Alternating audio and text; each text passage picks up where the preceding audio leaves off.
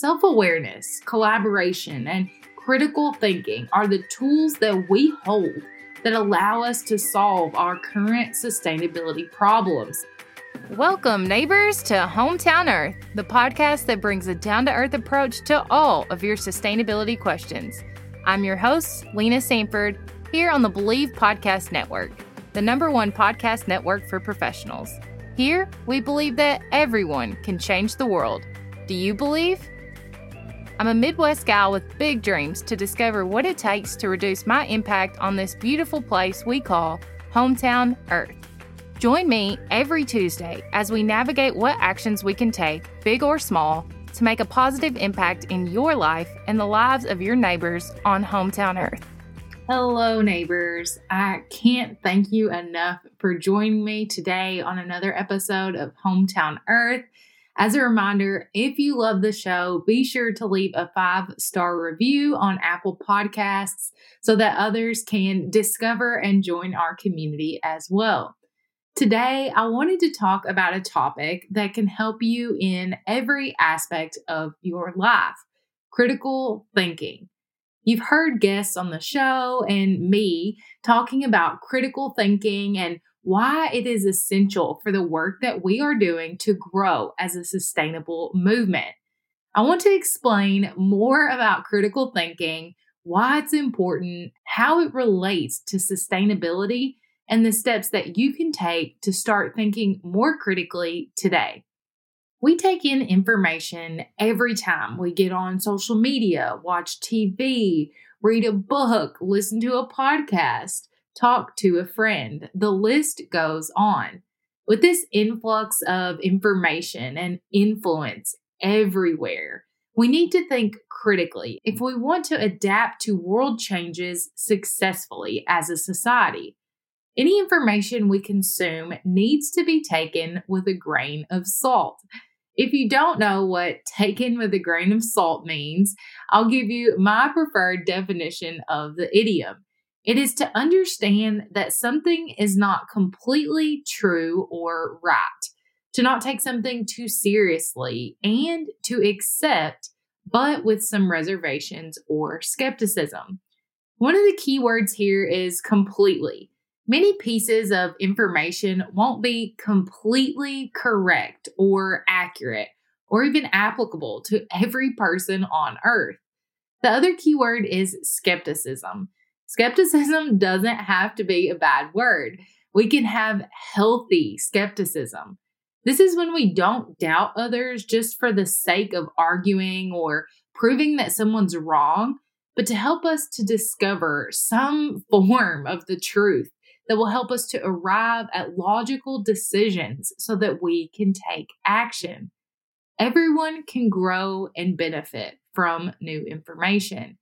It may expand our worldview, confirm what we know to be true, or help lead us on a new path of learning.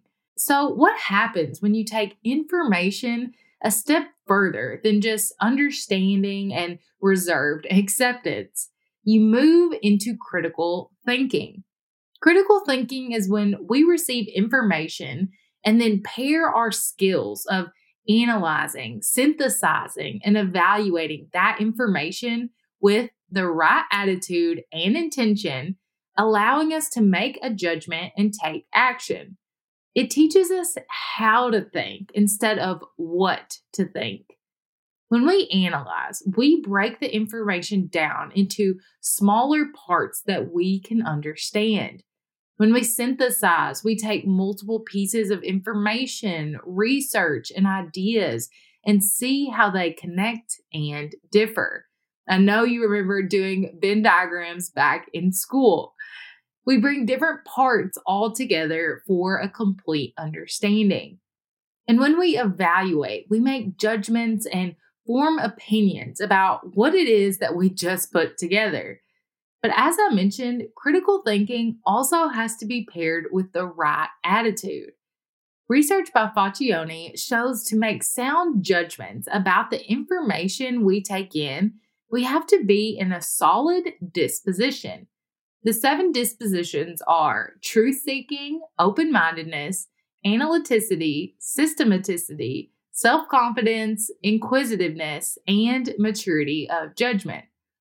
The first is truth-seeking, seeking the best information that is true, regardless of whether it supports our ideals and beliefs or not. The second is open-mindedness, which is a tolerance of views that might not be like our own. The third is analyticity, or using reason and evidence to solve problems, as well as being able to identify holes in an argument or viewpoint. The fourth, systematicity, is making sure the information is processed in an organized and focused way. The fifth, self-confidence, is trusting your reason and skills as a competent learner and thinker. You've got this. The sixth is inquisitiveness, being eager to learn about new things, even if it doesn't immediately present a benefit to you. And the seventh is maturity of judgment, which is being cautious about giving judgment with an awareness that multiple solutions could be the answer, and appreciating the fact that we may need to reach a conclusion even if we don't have complete knowledge at that time. So essentially, to think critically, you need to be able to take in information bit by bit until you get a more holistic picture of what is true, while being open to ideas that may be different than your own and recognizing your own beliefs and biases. That's right. Critical thinking requires a level of self-awareness so that you can recognize what and where your beliefs stem from, how that affects your actions, and how that might be impacting your judgment on a new piece of information. Self-awareness comes from inner reflection. It comes by observing your thoughts, beliefs, and actions, practicing mindfulness, my favorite thing in the world, journaling, and even getting trusted friends and family's feedback. We also need collaboration. We're all in unique situations and locations around the globe. So to be able to be exposed to new and different ideas that may challenge our own, we need to collaborate with others. We need to get new perspectives, learn how to work together, and respect each other. We must have critical thinking in all of life situations to help us to have sound judgment. But why is critical thinking necessary for sustainability? Well, we require critical thinking to reach true sustainability socially, environmentally, and economically.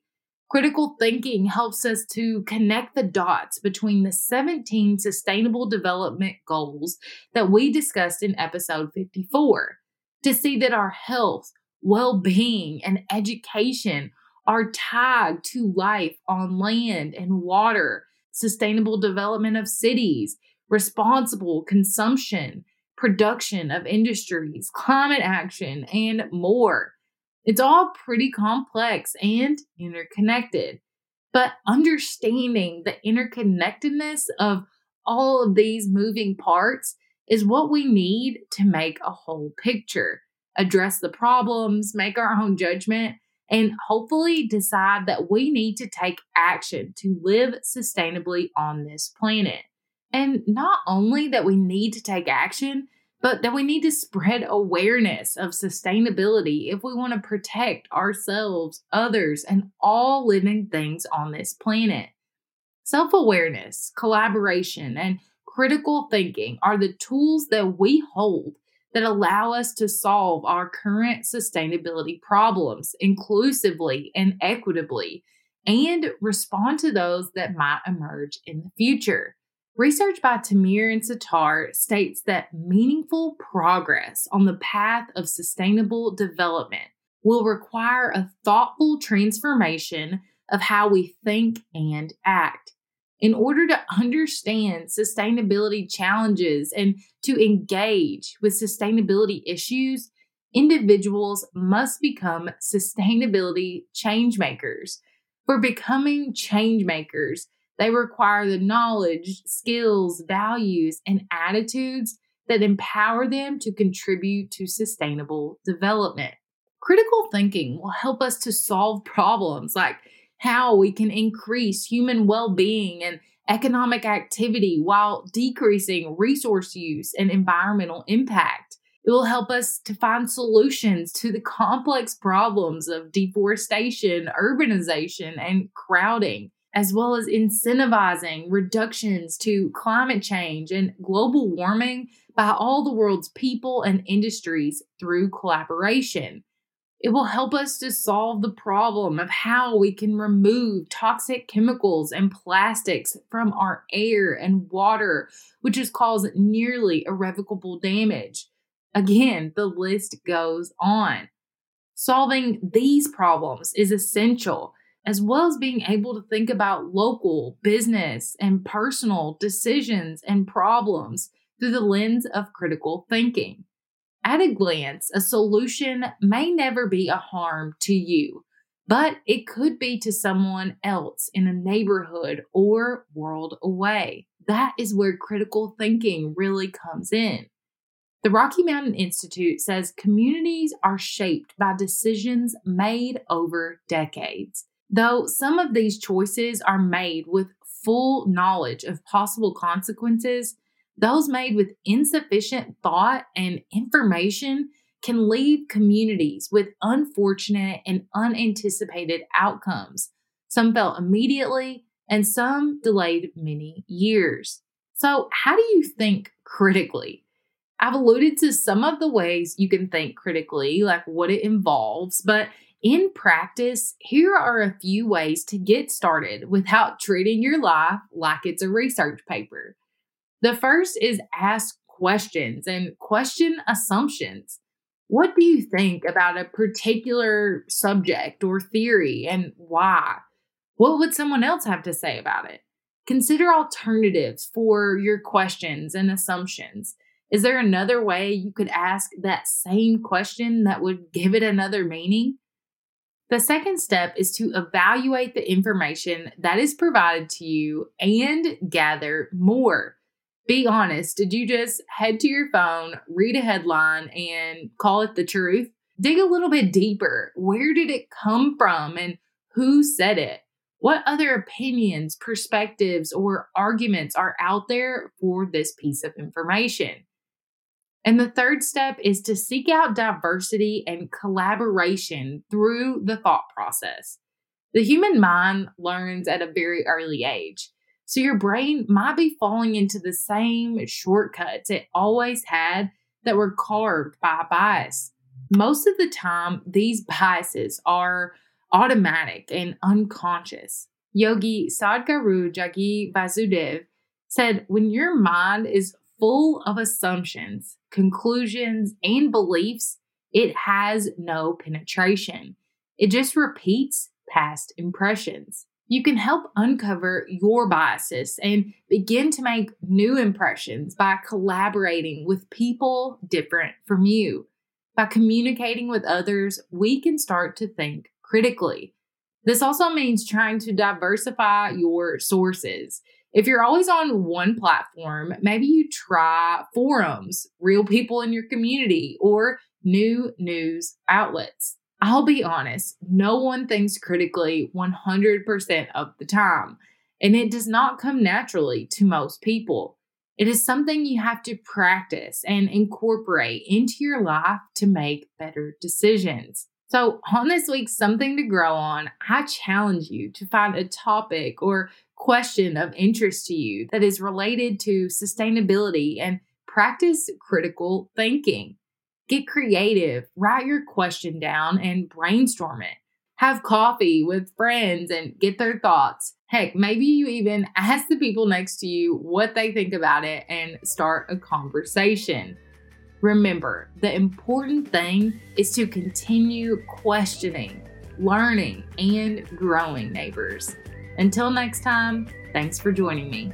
I hope you enjoyed this episode of Hometown Earth as much as I did. Let us know by rating and subscribing so you never miss an episode. New episodes drop every week on Tuesday. Head to the show notes, linked in the episode description for more details, and let us know in the comments what you want to hear next. You can find us on iTunes, Spotify, Google Podcasts, or anywhere you listen to podcasts, Believe dot com and at Believe Podcasts. And you can find more about the podcast on Instagram at Hometown Earth or connect with me personally at Lena Sanford. We all know change needs to happen, so let's get started right here at Hometown Earth. Thank you for listening to Believe. You can show support to your host by subscribing to the show and giving us a five-star rating on your preferred platform. Check us out at Believe dot com and search for B L E A V on YouTube.